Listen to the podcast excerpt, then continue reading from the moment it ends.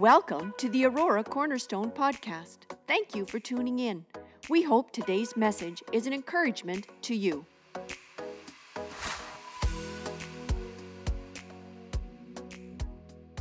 Uh, this is kind of an interesting season, isn't it? I mean, my goodness, Christmas came early this year with the weather and snow.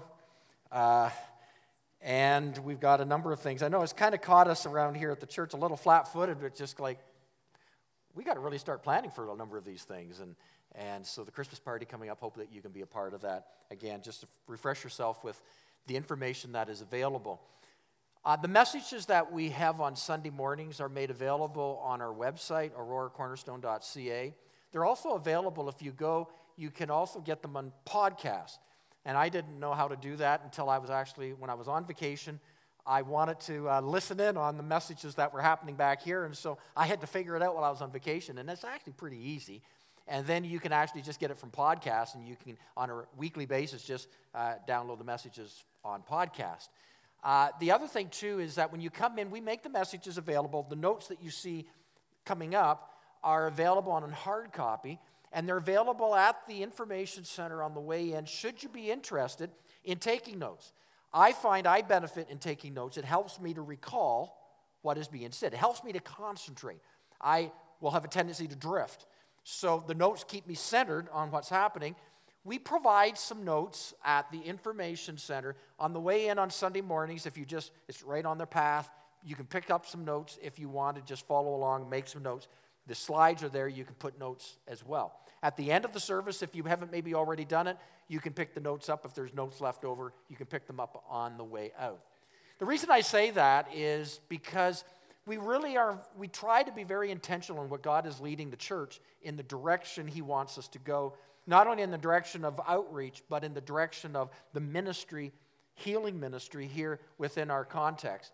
And so we want to keep you abreast of that so that you can follow along with us. This morning, I invite you to turn with me to the scripture in 2 Timothy. invite you to 2 Timothy chapter 1. If you have your Bibles, turn there. We do put it up again, encourage you in the Bibles, if, you, if not, your devices. But 2 Timothy chapter 1. A few, actually, it was two weeks ago, I preached a message entitled Two Parables, One Point. And the parable's point had to do with God never positions his children to fail. This is not prosperity gospel. Oh, well, I guess it is. I mean, if you don't fail, you prosper. But that's not what it is. It's not about give me, give me, give me, I want more, I should get more, I deserve more. It's not about that. It's about that what God has given you, set you up with, created you, developed you, He didn't do it for you to fail. He didn't do it for you to, uh, to not be a blessing to others. God has given me what I need in order to be a blessing to other people.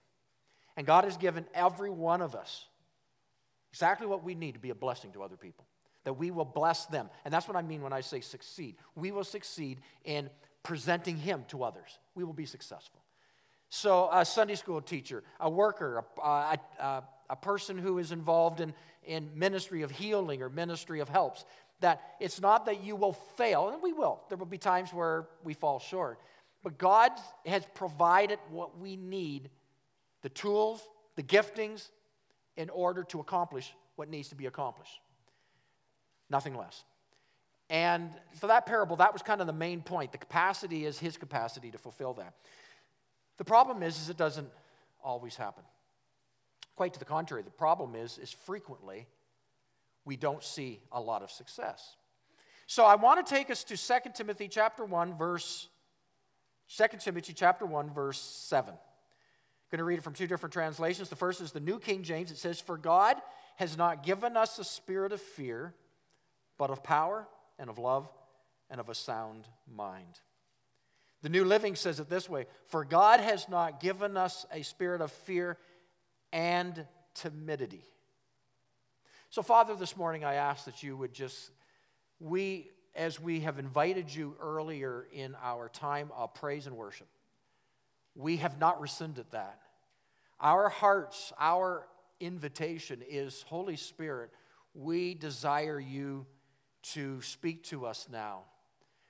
May our ears be receptive to what you're saying. And so, God, we will resist. I will resist the temptation to doze off. I'll resist the temptation to let my mind flirt with other thoughts. I'll resist the temptation to check out. I'll resist the temptation to posture myself as knowing all. But Lord, as a servant, as a child of you, I now position myself under your word that you speak to me, Lord. Not only do I desire to hear, I desire to obey. In Jesus' name we pray. Amen. Ephesians chapter 1. I want to go to uh, a text here in just a moment. If you want to turn to that, you, we're going to come back. We keep rotating back to 2 Timothy. When you gave your life to Jesus Christ and surrendered your life to his lordship, God positions you in authority. It's called, it's called positional authority that he has placed you in a position different than you were before you came to Christ as Lord and Savior. And we pick up on this in Ephesians chapter 1, verse 18. I'm just going to read it. I think it's before you. I pray that the eyes of your heart may be enlightened in order that you may know the hope to which He, God, has called you, us, His church. The riches of His, God, God His glorious inheritance in His holy people, and His incomparably great power for us, the church, who believe. That power, that power is the same as the mighty strength he exerted when he raised Christ from the dead and seated him at his right hand in the heavenly realms, far above all rule and authority, power, dominion, and every name that is invoked, not only in this present age, but also in the one to come. And God placed all things under his, Christ, feet and appointed him, Christ, to be head over everything for the church. I want you to note particularly that in verse 20, he says, He raised Christ and seated him at the right hand in the heavenly realms. And what it became curious for me when reading that was it wasn't in heavenly realm, singular, it was in heavenly realms, plural. Every translation it was plural. Heavenly realms multiple realms. So there is a hierarchy of realms by which exists that uh, we, can't, we don't see with our naked eye. It exists.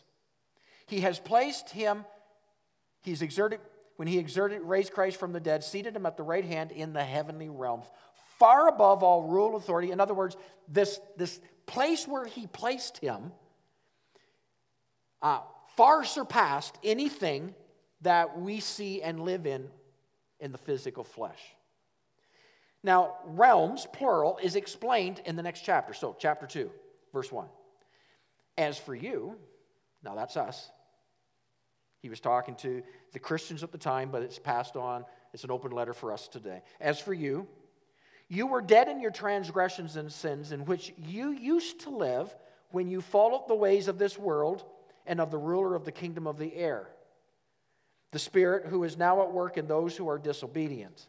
In other words, when we lived for, the, for Satan, when we lived for the devil, when we lived for ourselves, when we were not redeemed, our spirit was not, uh, his spirit did not abide in us, okay?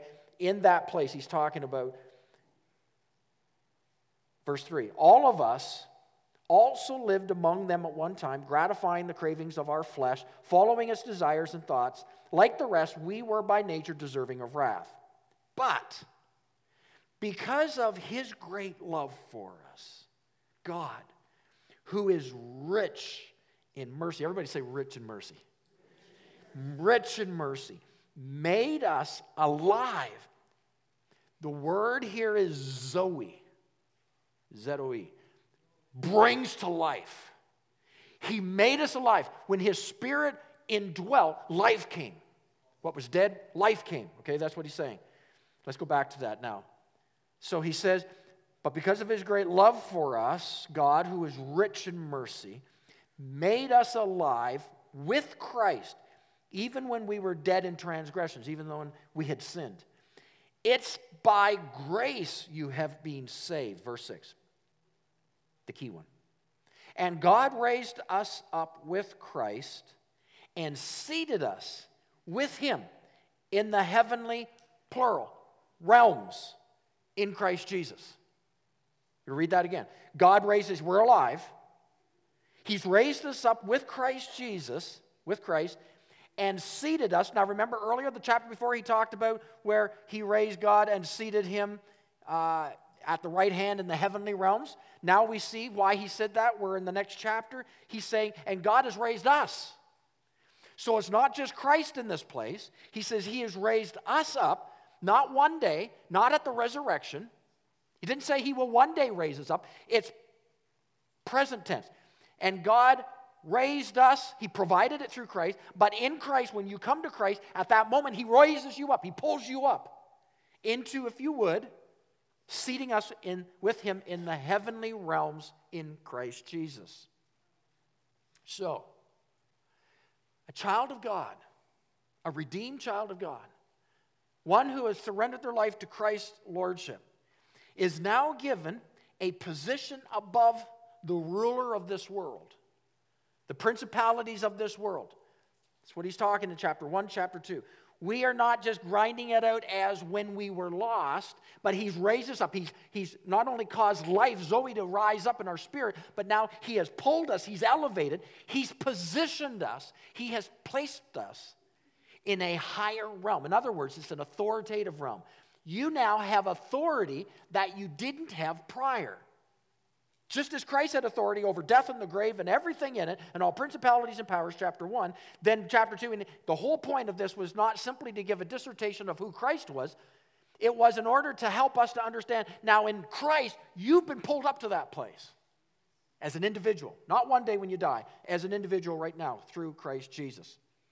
And God uh, raised us up with Christ, seated us with Him in the heavenly realms, plural, in Christ. He's making sure you know it's in Christ. He said it three times.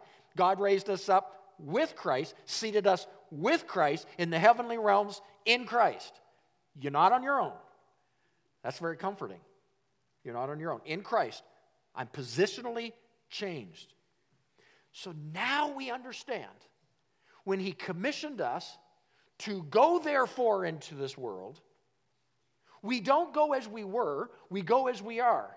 We don't go as one who's unredeemed and at the level of no authority. We go as one who has been redeemed, alive in Christ, but not just alive in Christ. We positionally, authoritatively have the right and all the means to accomplish what He has given us to accomplish.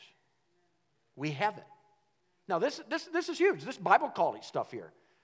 Because if we don't get this, then we will continue to live outside the dimension of our authority in Christ Jesus. And we will succumb to the enemy of our faith and we will be defeated constantly, constantly, constantly, constantly, beat up all the time, not living to what God has provided. That's why he's addressing the Ephesian church. And much of those epistles, if you read Galatians, Ephesians, Philippians, Colossians, a lot of that he's addressing all of this. They're great studies. I encourage you this week, if you're looking for a passage to study, study those four and study them slowly, intentionally. Let it soak into your spirit.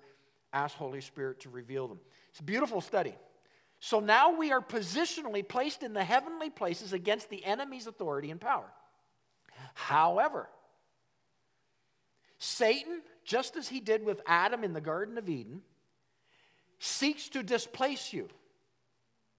You are in Christ Jesus placed in authority, but the enemy actively seeks to displace you, to gets you out of your authority, to displace you in order to regain the authority Jesus stripped him of. If he can displace you, he regains authority that really isn't his to gain. And if the devil can get the believer to lay down his authority, then he can once again have authority to operate in your life. If he can get you to lay it down. So I hope you're seeing this. Are we tracking with this? It's, it's, I think it's straightforward. So now that we have established that all believers in Christ Jesus hold this position of authority that comes from God, then the gifts, now he talks, I've given you gifts. The gifts that God freely gives, each according to their own ability, can now fully operate.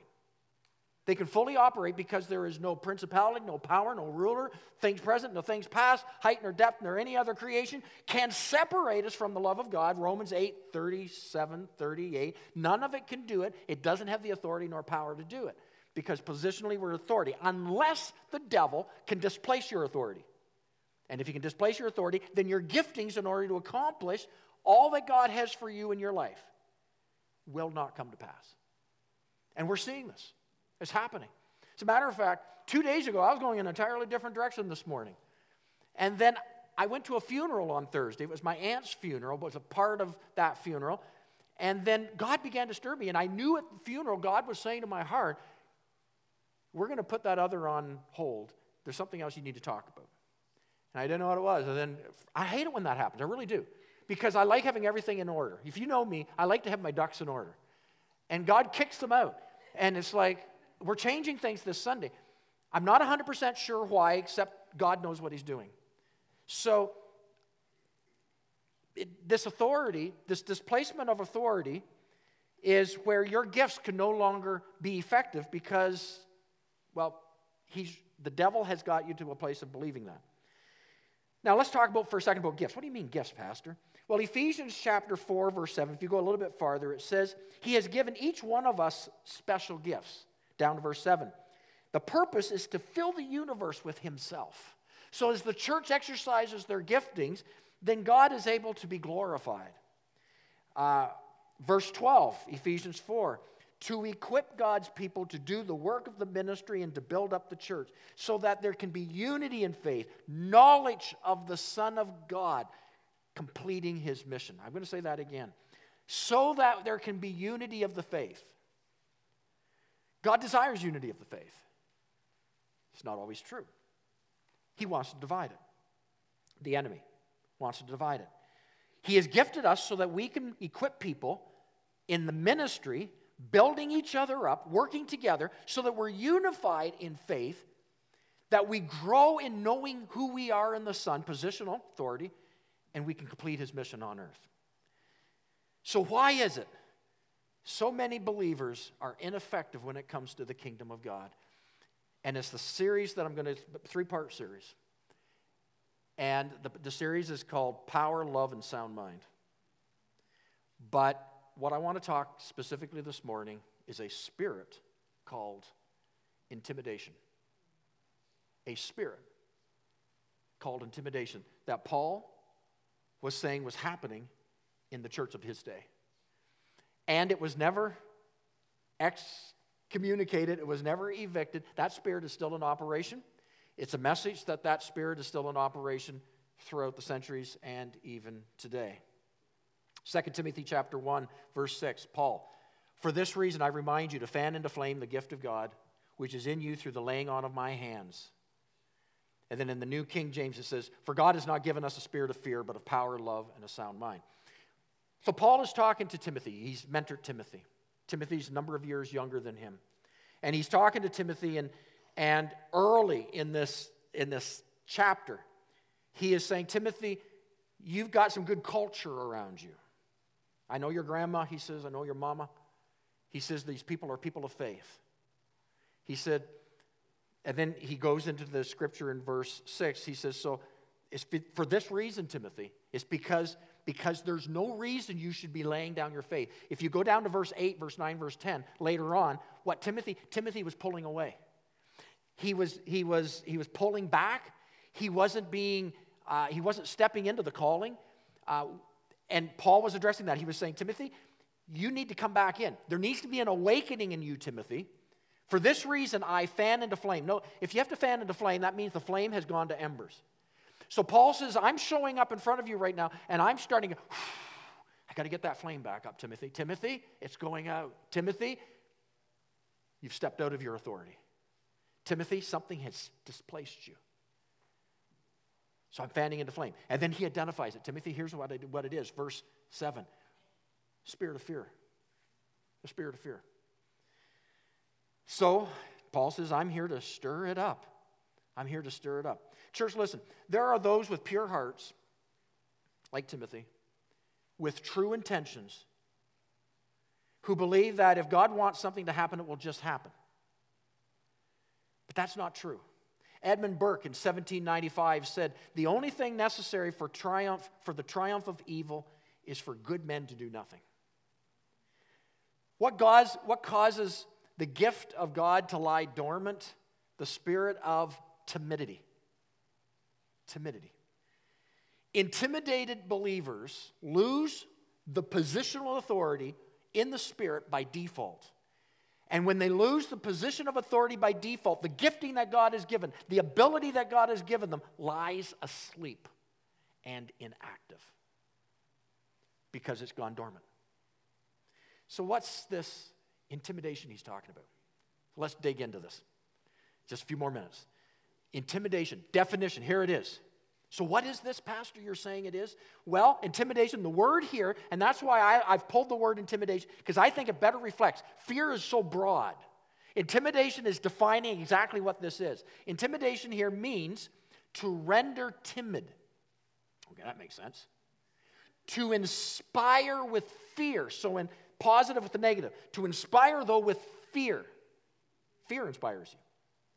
To overawe, cause to cower, or to discourage, coerce, suppress by threatening.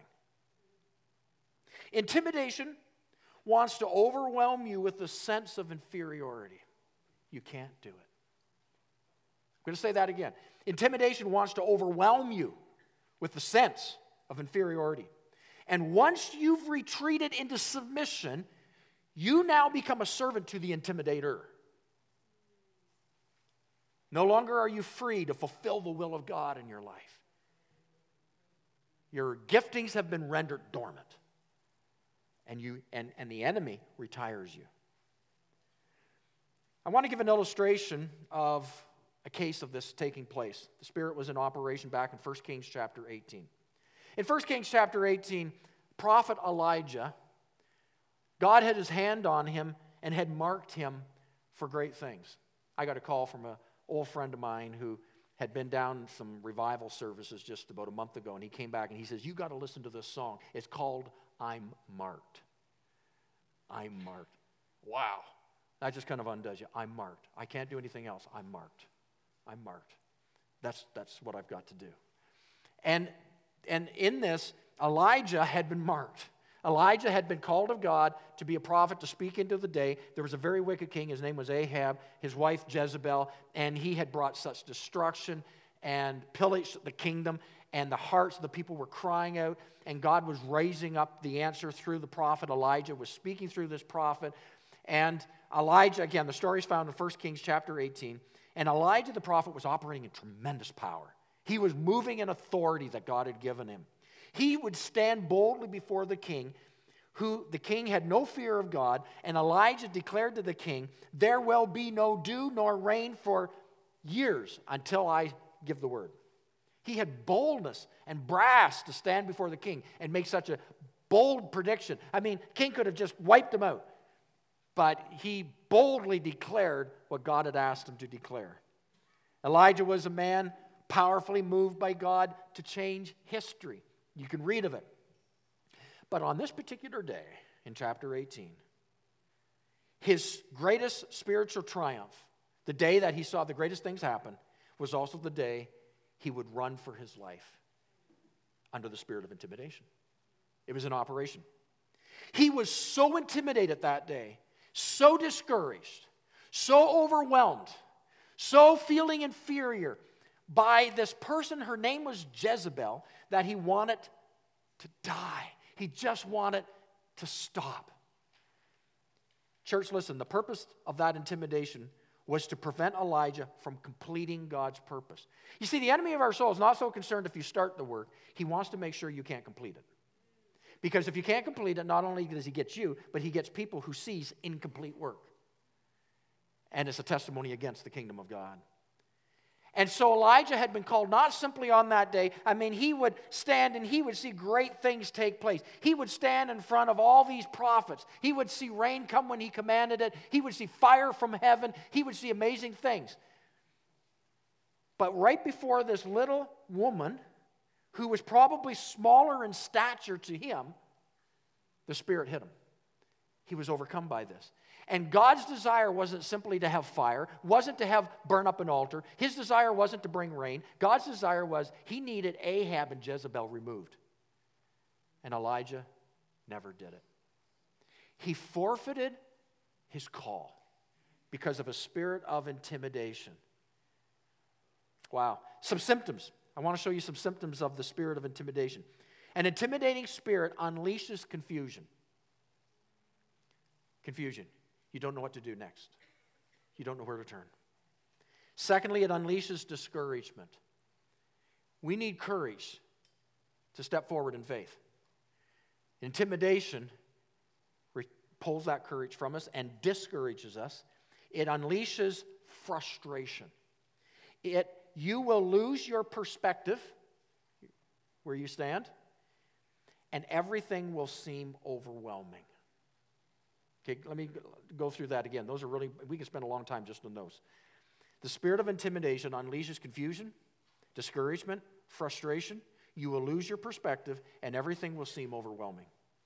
And if it is not dealt with swiftly, you will do things you would never do were you not under intimidation's influence. You'll end up doing.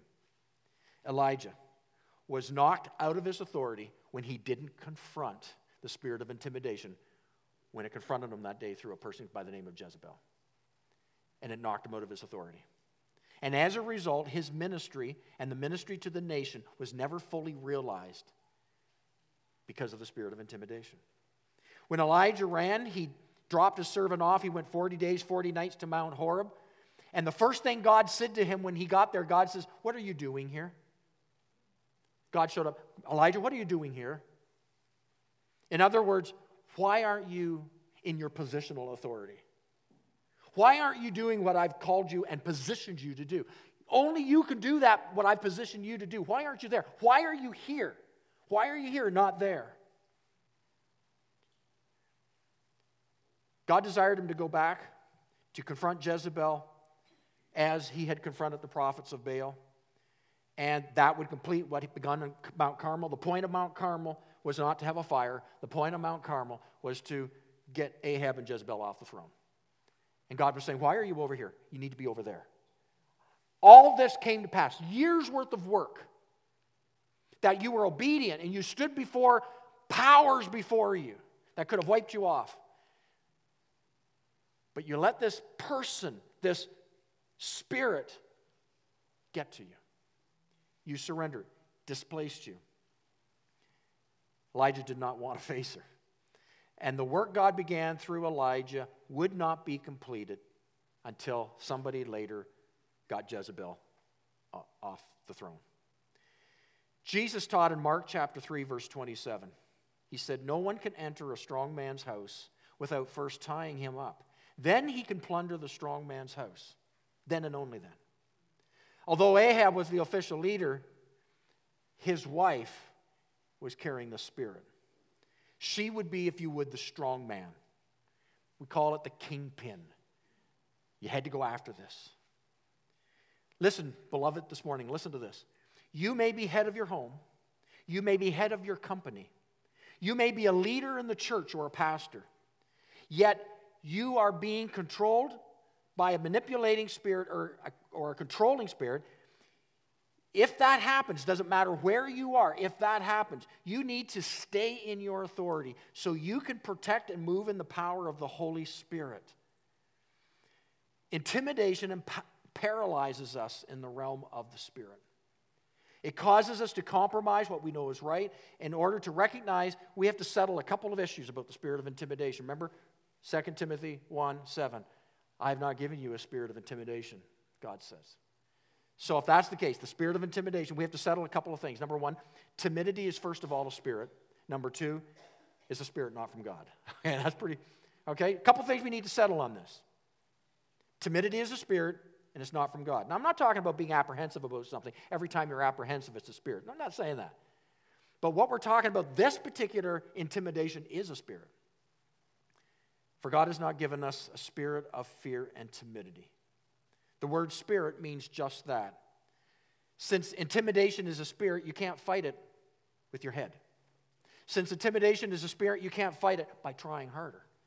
Since intimidation is a spirit, you can't fight it because you're a strong person. Since intimidation is a spirit, spiritual resistance requires spiritual assistance. It must be addressed in the realm of the spirit.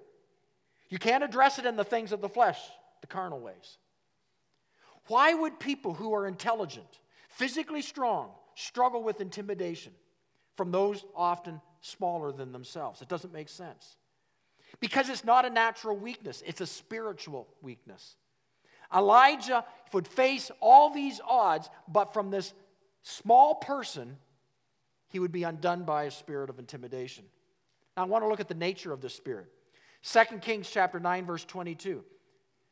It says, How can there be peace? Jehu, a commander of the army, said, as long as all the idolatry and witchcraft of your mother Jezebel abounds. So I want to talk about the nature. What's the nature behind the spirit of intimidation?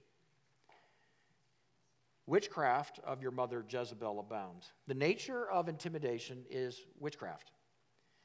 A person exercises witchcraft, listen to this, when they seek to control. The roots of witchcraft is about control. It's about control.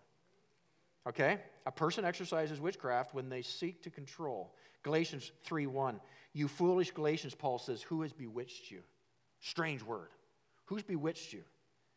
Before your very eyes, Jesus Christ was clearly portrayed as crucified. In other words, he was saying, Who got in there? Who cast a spell? Now, we're not talking about, you know, cantations and that type of thing. Paul's referring to teachers who had persuaded them to disobey what God had clearly revealed to them. And they had a controlling spirit and it affected the entire church. Paul was saying, Who got in there and bewitched you? Who got in there with a controlling spirit? Who got in there with the spirit of intimidation? There are people in the church whose heart's not right with God that will intimidate others, will intimidate leaders to get what they want. These people will act submissive until they don't things don't go their own way. And when a person, a teacher, an elder, a believer, a pastor, a person of, of, of ministry giftings is when it doesn't go their way, when that person is weak, they are the ones with intimidating spirit begin to affect the direction of their lives. 2 Corinthians chapter 1 verse 3. For though we live in this world, we do not wage war as the world does. The weapons we fight with are not the weapons of the world. On the contrary, they have divine power to demolish strongholds. We demolish arguments and every pretension that sets itself up against the knowledge of God, and we take captive every thought to make it obedient to Christ. And so, since the enemy of intimidation attacks our soul, it can only be defeated not with the weapons of the flesh, it can only be defeated by the sword of the Spirit. And it's relevant. It happens, it's around, it exists. By the sword of the Spirit, standing firm on God's word and your positional authority in Christ Jesus, your Lord. So, we close. He wants to wake up the gift. The word gift, remember, Paul says, I need to fan into flame. I got to wake the gift up. I got to wake it up, Timothy. The word gift is charisma, which is everything that your salvation has given you. It's a gift that flows through you, touching others for the kingdom. So if intimidation lulls the gift to sleep, what wakes it up is boldness in Christ. Not arrogance, but boldness. If intimidation causes a person to draw back, boldness lunges you forward to face the opposition. 2 Timothy 1 7, for God has not given us a spirit of fear and timidity, but of power, love, and sound mind. Now, we, I know we got to get to those three because that's our series title, but you got to come back another week because I just need to spend a whole half an hour just on those three things. We need to today to understand that the spirit of is, of, of intimidation, if you are experiencing the things that we've talked about earlier the confusion, the sense of unworthiness, the sense of being dismantled there's something going on. And it's not always the spirit of intimidation. You can't just put everything to the spirit of intimidation, but the spirit of intimidation is active. And it displaces your authority so that you will not accomplish God's plan for your life. You will not accomplish the authority by which He has sent you forward. And in order to be able to pull that out and to be a ruler over, he pulls you back into lethargicness, into a place of despondency. You quit, you don't get involved, you back away, all that kind of stuff. Those are the results that come out of it. Instead of stepping forward and saying, I'm going to do the work of the ministry. You know, he comes against me this way, I'm going to come back harder, but not in your strength, because it's the spirit. You fight it, the spirit, and your flesh, you won't win. You have to fight the spirit in the spirit. You have to fight the Spirit according to the Word of God. You have to get into the Word and get into that position of who am I in Christ Jesus. And based on that, here's, here's who I am, and here's what I will do. Not pulling back, but stepping forward of power and of love and of sound mind. Next Sunday, I'm going to talk about that. Actually, next Sunday, I want to talk about what renders a person vulnerable to intimidation. I think that's important. I'm, I'm going to use my text next Sunday, 1 John 4 18. There is no fear in love, but perfect love casts out fear. We have to figure that one out because that is the place of displacing where intimidation has come against you. The spirit, spirit is coming against you. So I want to close today and ask the question Are you being controlled by a manipulating spirit, a controlling spirit? Is intimidation paralyzing you in the realm of the spirit? Is it causing you to compromise what you know to do what is right? So if intimidation lulls the gift to sleep, then let's begin to rise up and awaken with the fanning of the Spirit of, of His Word, in the boldness of His Word, and the fullness of His Word. Again, I read the scripture. I remind you, stir up the gift of God which is in you through the laying on of my hands, for God has not given us a spirit of intimidation, but of power and of love and of sound mind. Hebrews 13, 6. So we may boldly say, The Lord is my helper. I will not fear. What can man do to me? I want to pray as we dismiss today. And I want to pray specifically that boldness will begin to rise up by the power of His Spirit.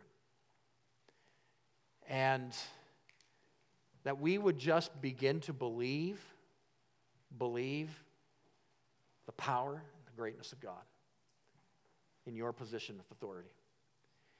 Raise you up in the heavenly realms. Just going to invite your heads to be bowed and your eyes to be closed. I asked the question when I was going through this and talking of some of the some of the indicators of what this spirit of intimidation some of the indicators that help you to understand okay, something's going on here, something's at work, and it is affecting me.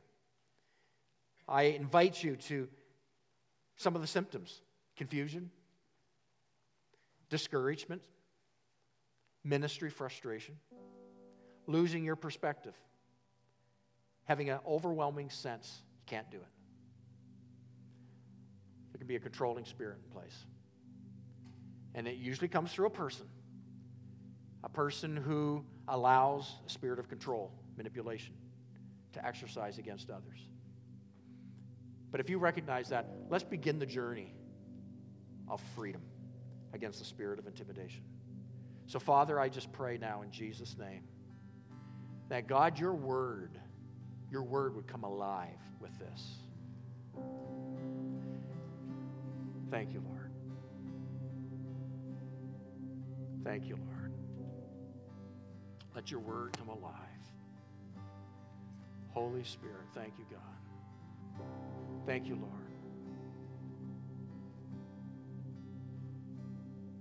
Thank you, Lord. Thank you, Lord. Praise his name. Praise his name. Praise his name.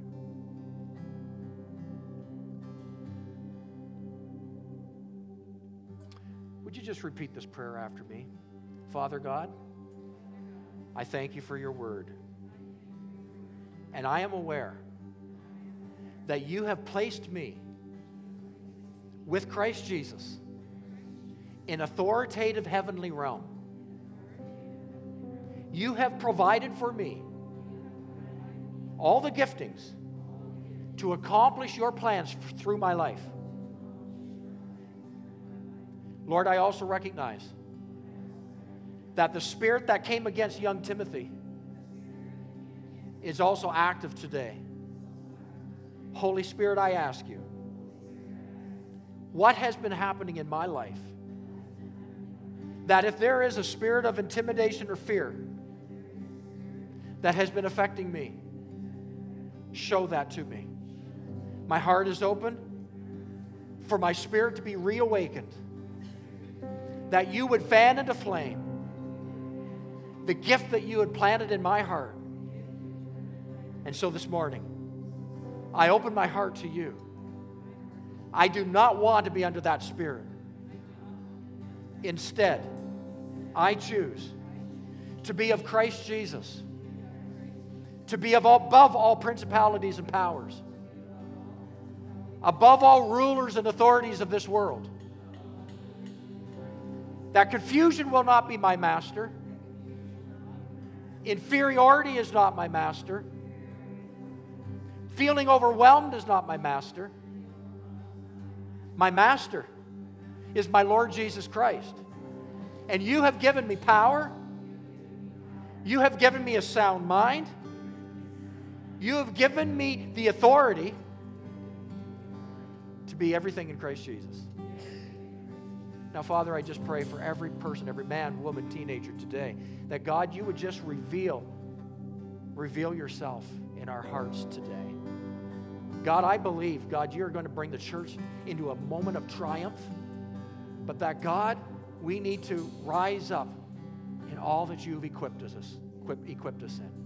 So, Holy Spirit, come. Holy Spirit, reveal. Holy Spirit, identify, we ask, in Jesus' name. In Jesus' name we pray.